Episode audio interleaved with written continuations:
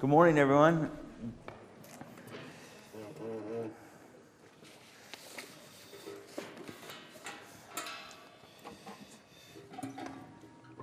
In 1952, there was a British film that came out called The Sound Barrier.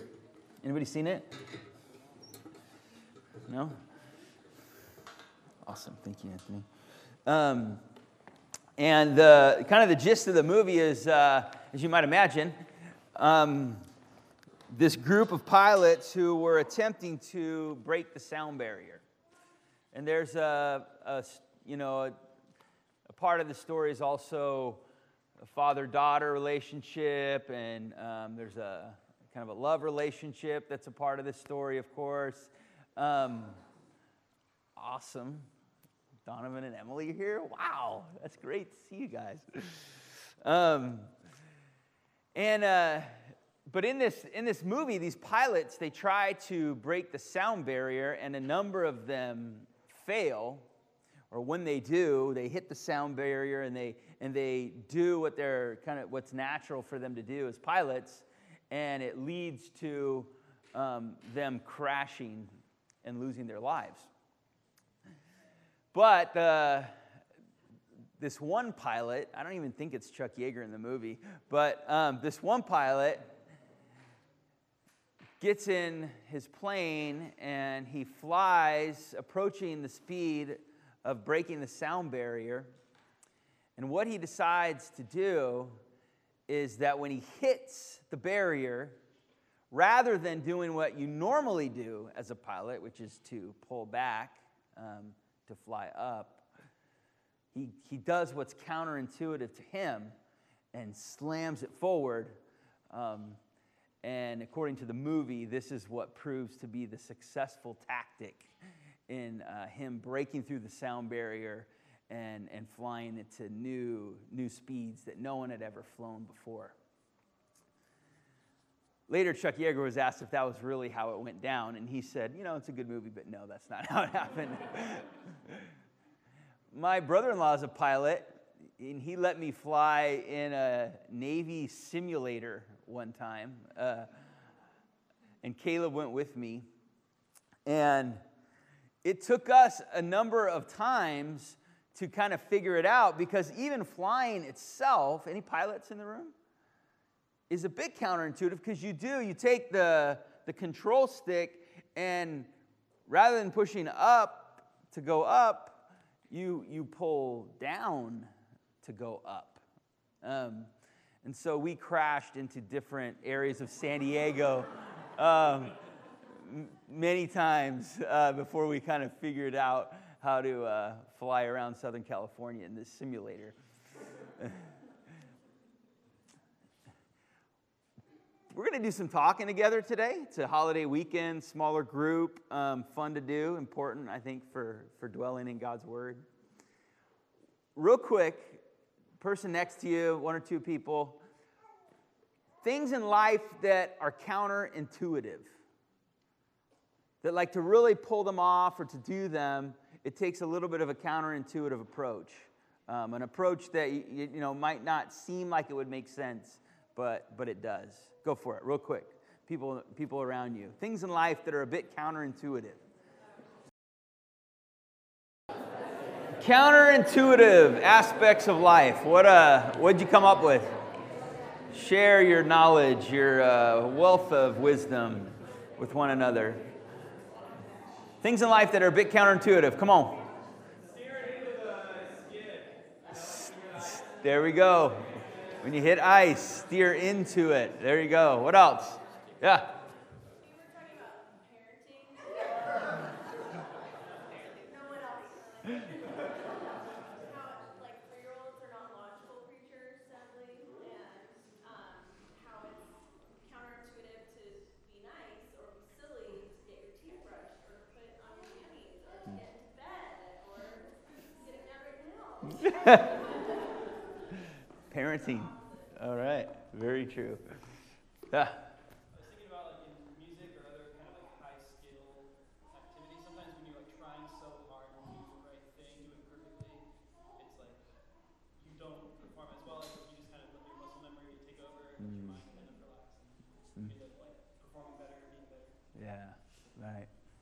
was golfing one time and I stink at golf, but I was with a good golfer and he said, "You can't out hustle this."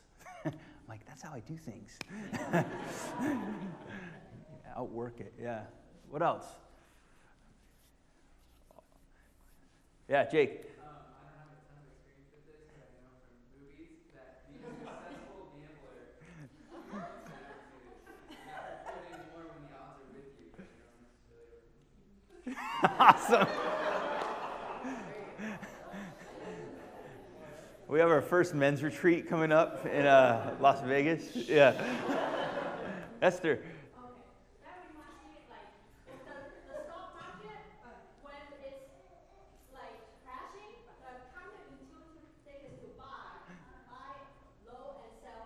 All right. Love it. Yeah. Being a neighbor. Okay. Okay. Say more. I think people tend to want to beat themselves. Oh, okay. But the way to be a good neighbor is to like try and share experience with that person, both if you're home, both if you're right. Life. It's difficult. Cool. Especially managing online. Right. Yes. Amen. Sam. Whitewater rafting, okay. Like to do it, period, or? Yeah. Your impulse is to like cower back, and that actually makes you more likely to be launched out of the boat. Right. Aggressively paddling, too much safer. Okay, that's good. Man, I didn't know that. We got time, so this is fun. Yeah, Warren.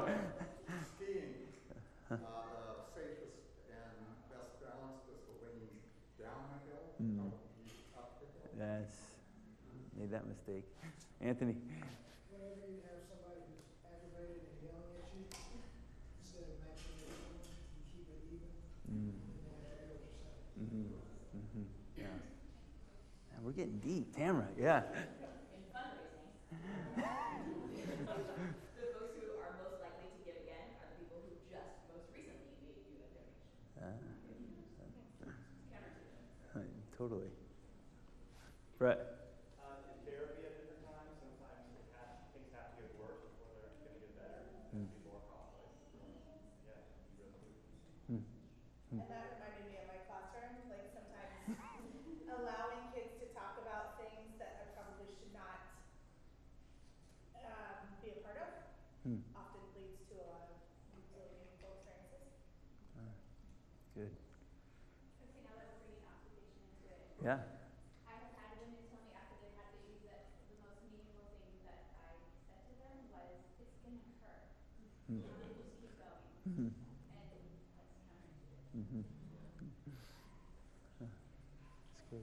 Yeah, Laura, wow, I like them. In higher education theory, that it says that if you create programs and strategies geared towards minority groups, people who are not represented on campuses, that all groups, including the privileged groups, actually benefit, learn more, and are more likely to retain.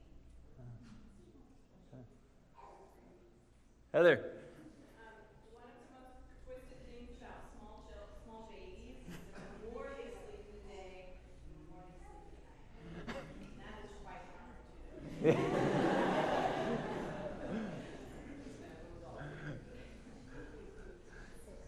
Could be true for all of us if we just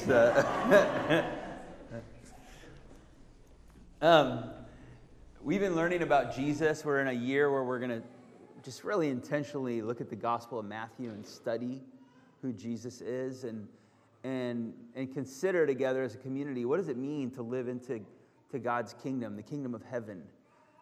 That Jesus talks about over and over and over again in the Gospels.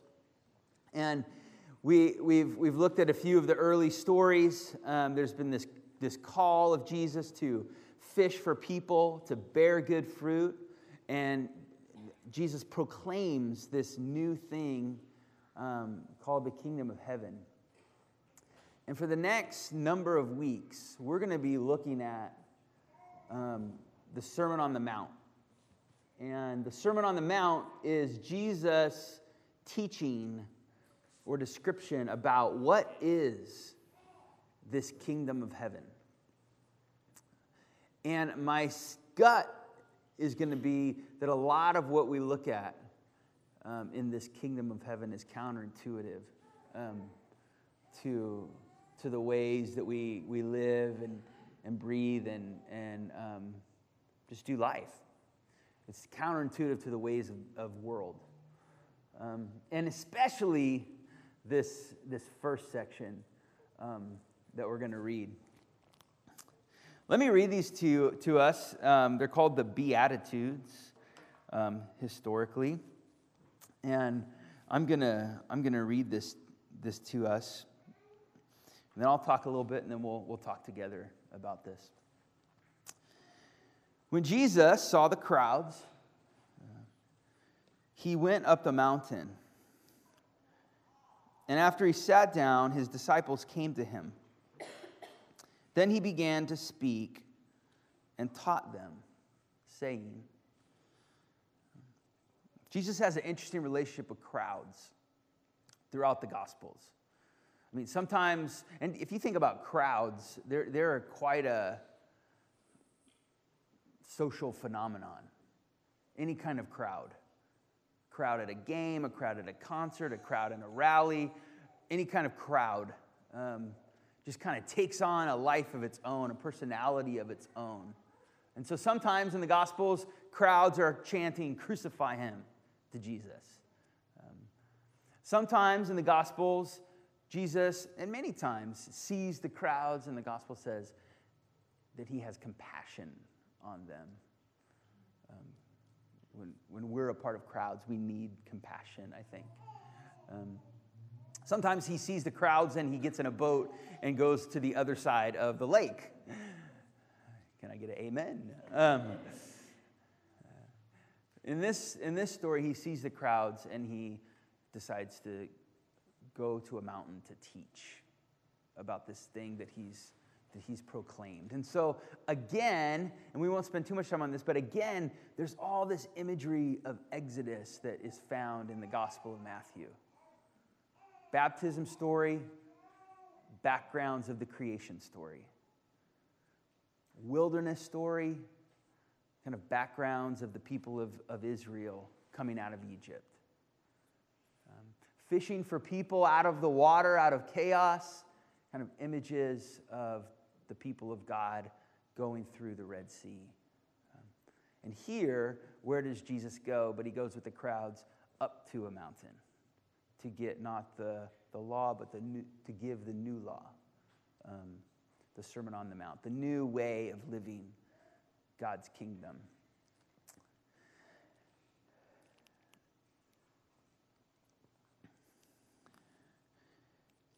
So he goes up this mountain. By the way, a little aside, when a small group of us named Mountainside Communion, there was desire for geography to matter. So we didn't want foothills because everything was foothills, but we were near these mountains. But also this story of the Sermon on the Mount, that we wanted to be a people who lived this sermon, if you will. But Jesus says, he sits down and he's proclaimed a new kingdom. This is a political thing. He's gathered people in the story before. It's kind of interesting to kind of sit and think, what is he going to tell this crowd? What is he going to teach them about a new and different kingdom? Get your weapons. Get more troops. Let's take the capital. Let's take the temple. Those would be the kind of normal ways of going about establishing a new kingdom. But there's this counterintuitiveness that happens. It goes like this. Jesus says, blessed. Blessed are who? Blessed are the poor in spirit, for theirs is the kingdom of heaven. Blessed are those who mourn, for they will be comforted. Blessed are the meek, for they will inherit the earth. Blessed are those who hunger and thirst for righteousness, for they will be filled. Blessed are the merciful, for they will receive mercy. Blessed are the pure in heart, for they will see God. Blessed are the peacemakers, for they will be called children of God. Blessed are those who are persecuted for righteousness' sake, for theirs is the kingdom of heaven. Blessed are you when people revile you and persecute you and utter all kinds of evil against you falsely on my account. Rejoice and be glad, for your reward is great in heaven. For in the same way they persecuted the prophets who were before you. This is the word of the Lord. Blessed. What does blessed mean?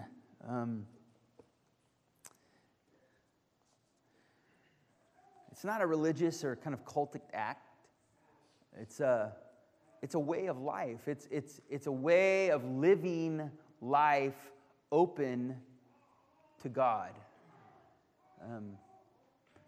Sometimes it's translated happiness. Happy are those that we just read about. It's very counterintuitive because I don't know about you, but if I have met people who are poor in spirit, they're not the ones that you take over empires with. People who mourn, interesting selection of people to live some kind of new regime.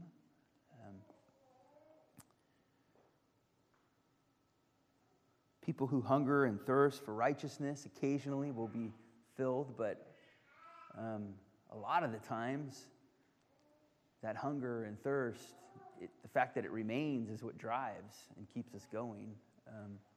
This is a very counterintuitive group of people. Very counterintuitive kind of teaching or direction.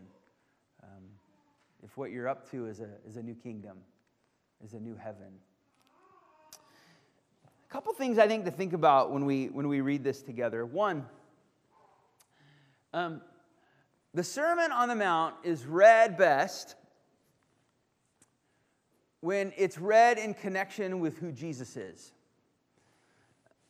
So what I mean by that is, I think we get ourselves into trouble if we read the Sermon on the Mount as some kind of like universal teaching or universal ethic or something, disconnected from who Jesus is and was. I think the only thing that's going to help us make sense of this counterintuitive teaching is to remember the person and work and life of who Jesus is. And we're trying to follow Jesus this year, so that's a good thing to do. Not that for guests, we try to follow Jesus every year, but... But this year, we're talking about it a lot. So we got to remember who Jesus is. But also what's great about the Sermon on the Mount is we have the church's kind of most clear description of who Jesus is. Does that make sense? So like, Jesus gives witness to this teaching about the kingdom of heaven, but this teaching gives witness to who Jesus was and is. And so when we talk about this stuff, we're not just talking about like invitations or law for us to live into. We're talking about the very character and nature of who God is. And so when we say, like Jonathan said earlier, we want to be a community that follows Christ in doing justice and loving kindness and walking humbly with God, it's because we worship a God who does justly and who is merciful and who is humble. It goes kind of back and forth. And we need to remember that when we read the Sermon on the Mount. The second thing is that we read the Sermon on the Mount, it's in connection with hope or with the future. Most of our life, I think, we look at the present as a result of the past. Right? Tell me about your family. Well, back in so-and-so year, my great-great-grandparents immigrated to this, and then this happened, and this happened, and this happened, and we're here, right? But so much of our life is not only dictated by kind of what came before, it's also dictated by those hopes that we have in us for the future. Those hopes shape our lives and shape our decisions. And so when we read the Sermon on the Mount, I think it's really important that we remember God's kind of the kingdom of heaven is here and at hand, and we're going to celebrate that and live that to the best of our abilities. But it's not yet here in completion and fullness. And so when we read the Sermon on the Mount, I think we need to connect it with the future that God has promised for the world. And we've talked about this quite a bit, so I won't say a whole lot more, but it's a future of peace and lions laying down with lambs and things like that. And so to read this and not consider that, I think we can miss. And then the last thing is that the Sermon on the Mount is read best as an address to a community of followers of Jesus, not to individuals who somehow, okay, here's my new checklist. Pure in heart, check. Mourn, check. Peacemaker, check. I gotta pull all these things off. That's not, I don't think, the most helpful way to read this. The most helpful way to read it is Jesus sitting on a hill with a crowd in front of him. And he says, blessed are those who mourn. Well, who's sitting with him? Those who mourn. Blessed are those who hunger and thirst for righteousness. Who's sitting with him? These are people who hunger and thirst for righteousness. And the word blessed is not a imperative. It's not a command. It's a proclamation. Like, blessed are you, this crowd who Jesus has compassion for, who he needs to avoid sometimes. Blessed are you, because the kingdom of heaven is yours. And it's not too far of a jump for us to look at around this room and to see in this community that this is this community, the type of community that this is written to. We have pure in heart among us. We have those who mourn among us. We have those who hunger and thirst for righteousness among us. Peacemakers among us. It's written to a community of people who follow Jesus. So it's not a heroic ethic, but it's a coming together of a people that says, you know what? These Beatitudes, I can't do this on my own. This like no anger thing that we're going to read about later, like don't ever get angry. This like don't lust thing. I can't do this without God and without a community of people. Living into this different, counterintuitive future that we're reading about.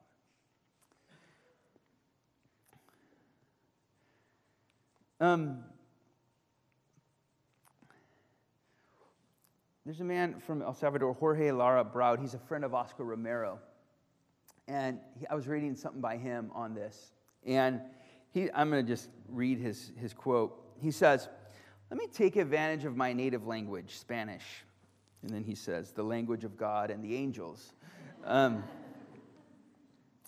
get more deeply into the meaning of beatitude. In Spanish, the word is translated bienaventuranza. Did I do all right on that? Yeah? Okay. Literally, good adventure with you, or to you. And adventure means risk, he goes on to say. Adventure means the courage to defy the odds, the refusal to play it safe. And then he goes through and reads the Beatitudes with that translation. Good adventure to the poor in spirit. Those who are humble. Those who lack arrogance. Who find their identity in their relation to God and not possessions. Theirs is the kingdom of heaven. Good adventure to those who mourn. those who mourn the state of the world, those who mourn how far we are from the kingdom of heaven, for they will be comforted. Good adventure to the meek.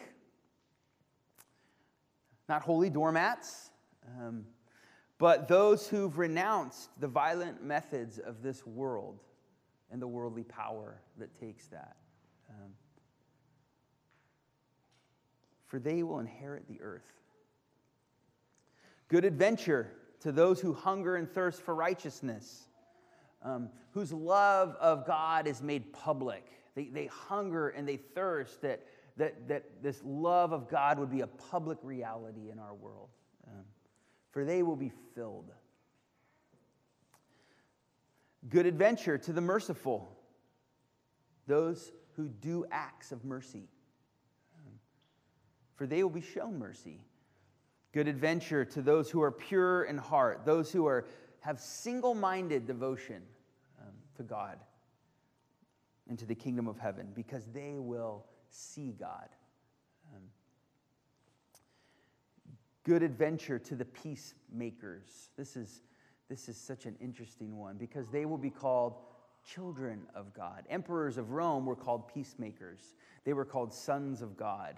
Why? Because they crushed opponents to bring peace. And here's Jesus saying, good adventure to the peacemakers who do it a little bit differently.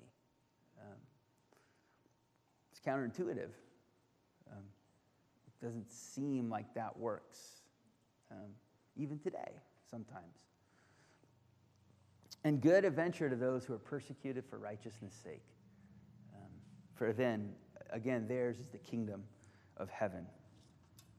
Part of what makes the Beatitudes so counterintuitive is that Jesus pronounces God's blessing on those who expose our own vulnerability.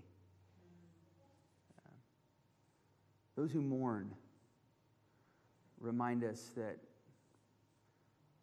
we've been there, we may be there, we'll be there. Those who are poor in spirit remind us of our own vulnerabilities, of devotion to things, material possessions, and on and on and on. So here's what I want to do in small groups. With this bit of an intro in mind, someday I'll get this right. In groups of 3 to 4, choose one set. I'll move this back here. Choose one set of Beatitudes. And this may be too much to ask, but I'll put this back up. Just choose a beatitude. And how might this part of Jesus' description of the kingdom of heaven or the future connect with life? What would it look like in your life, in our life, in the world? Who in our world embodies these descriptions? Globally, nationally, locally, in our community, personally? Who in your life or our community might need to hear that they are blessed when all else seems to declare otherwise? And if none of those make any sense, what thoughts or questions were raised for you as you think about the Beatitudes? All right? So spend a little time with some people around you. Try to keep the groups kind of small. And just kind of work through these questions together, all right? Introduce yourselves if you need to. Go for it.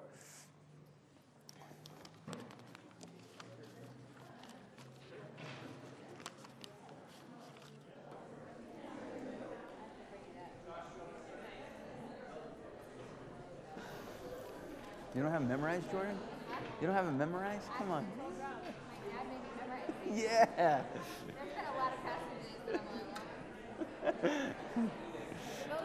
Yep, that's right.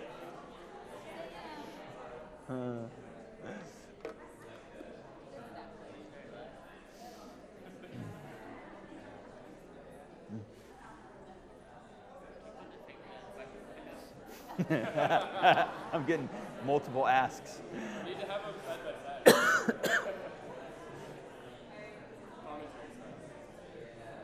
I'll go back and forth.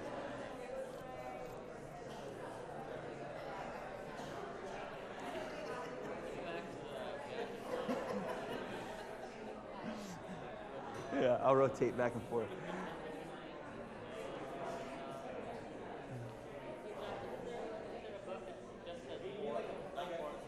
Yeah, I think Mark.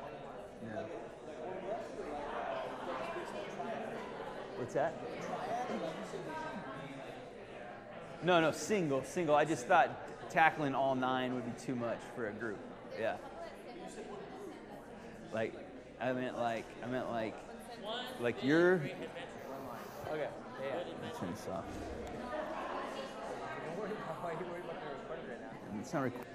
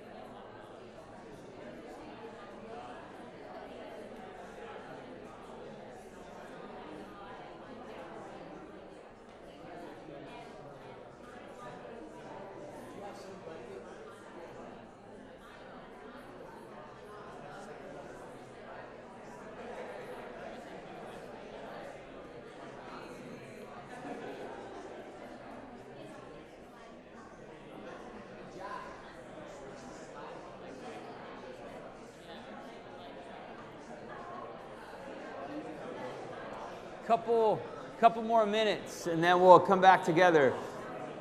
Actually, maybe one more minute.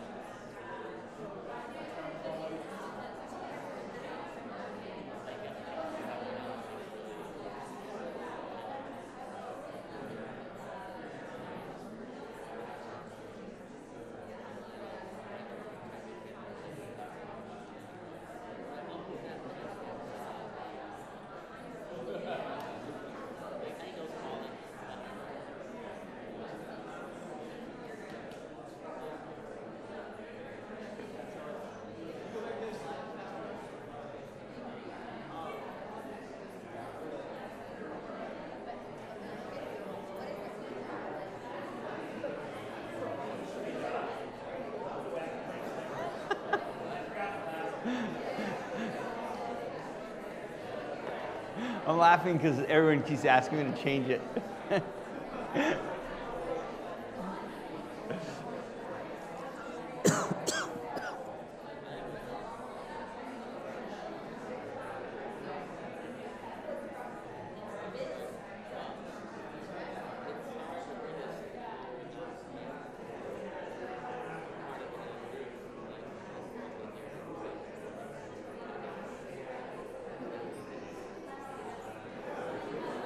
All right, let's come back together, and let's just briefly hear from some of the groups on where your conversation went when considering the blessings, those who are blessed in God's kingdom. Where did everyone go with this? Who wants to be the first group to report back? Just a simple report.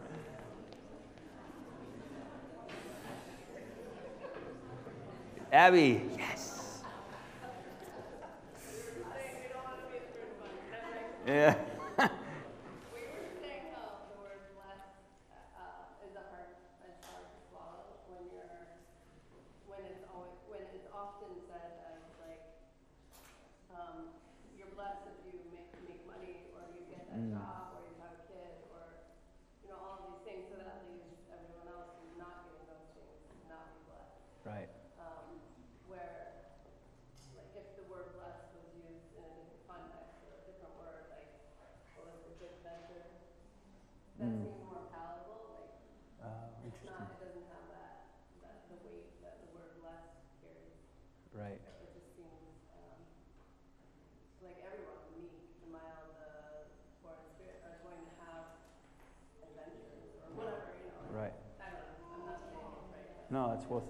That's good. Kind of how tricky that word blessed can be in our language. Yeah, good. Other groups. Where'd your conversation go? I'm going to start picking on people. Don, same group. Right.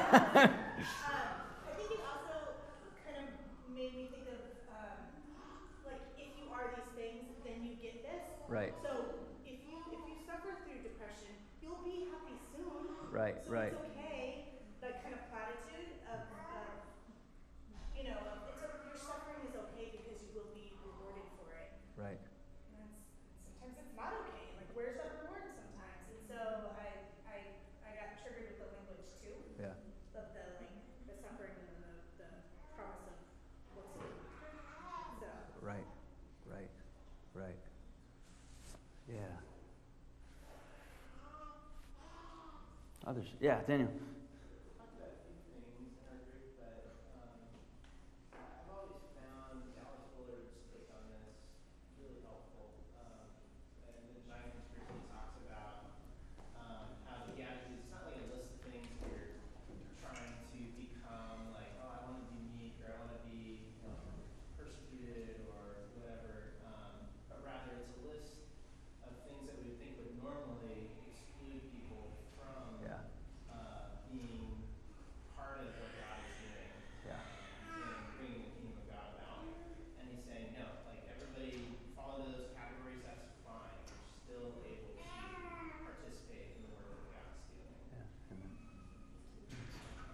things.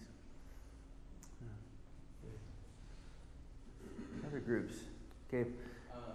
Kurt and I both appreciated how you kind of flipped it so where you're thinking more of other people having these attributes, and the last question, which you didn't really get to, or not the last one, who might need to hear that there was, kind of struck a chord that it's not just looking inward, but to look outward to those who have those qualities and to affirm them.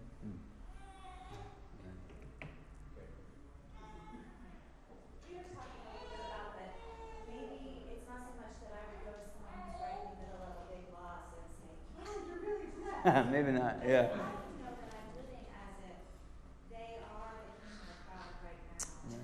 And that comes through in my interactions with them. Way better than that attitude that I might say, this is the last thing for you. Yeah. That's great. Wow, it's going to be great in the future, you know.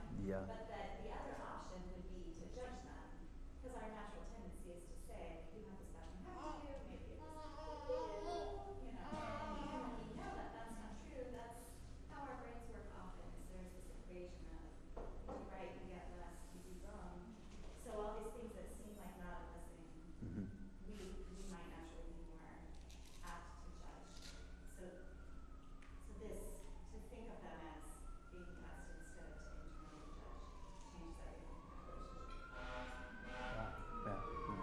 in our relationship. Thanks. Yeah, Jordan.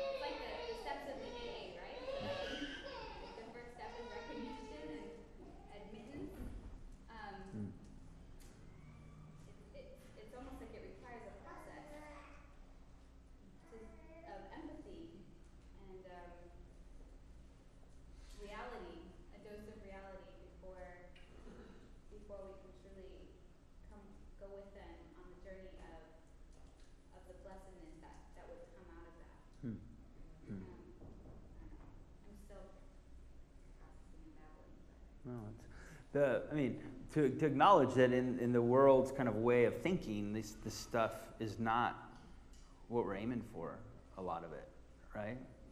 But yeah, like what Daniel was saying, in God's kingdom, in the kingdom of heaven that's breaking in, those who mourn will be comforted. Like maybe in this world, those who mourn aren't, but in the way of life of the kingdom of heaven, those who mourn will be. When you lament with somebody that's mourning, that's where the comfort comes in. Right. So it's a recognition of the heaviness. Yeah, that's good.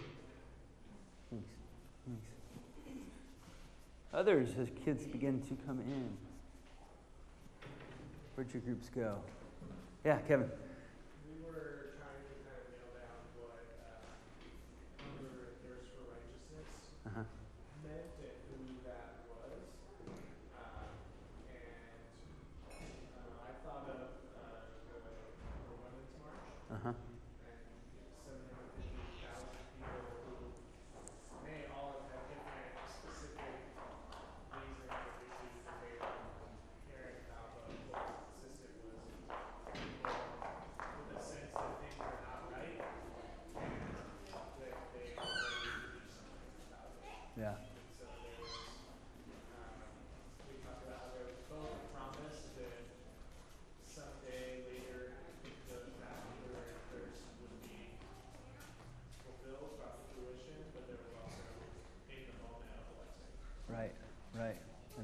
That's a great example.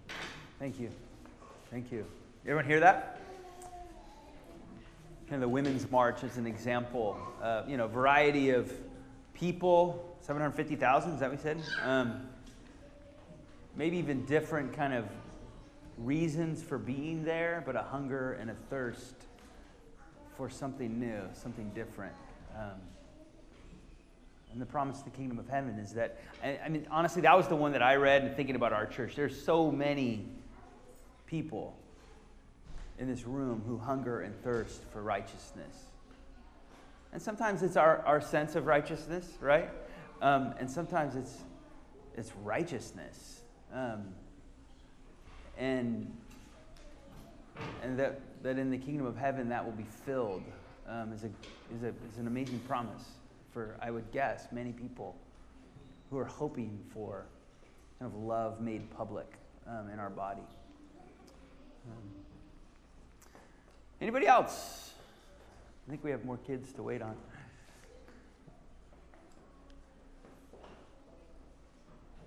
Where did your groups go? Who did you name as examples? Did you have your hand up? Yeah, give us your name again. William, good to see you again, William.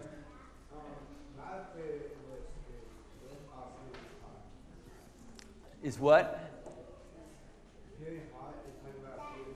Pure in heart.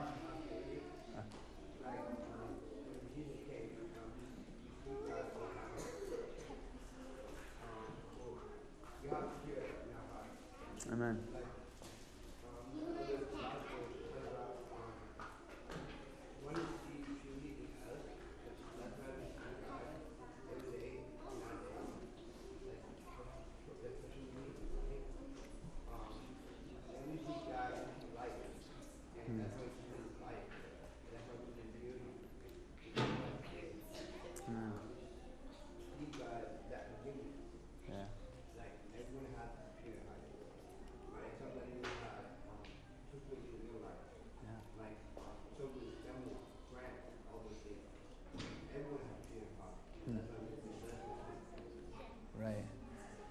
Probably because you see that in everyone means that you are a leader in that for us. Amen. Thank you for sharing. Misty's going to come and lead Eucharist this morning. If you came in late, we thanked Aaron and his dad, Warren, and the sacrifice that their families have made for them to be able to bring this, their work, into just such an important piece of what we do. And we're going to pray, and the prayer is going to note that we all bring what we do. Some of it came up in our counterintuitive conversations, which was fun. But we all bring what we do to this. So yeah, let's do the Eucharist together, Misty.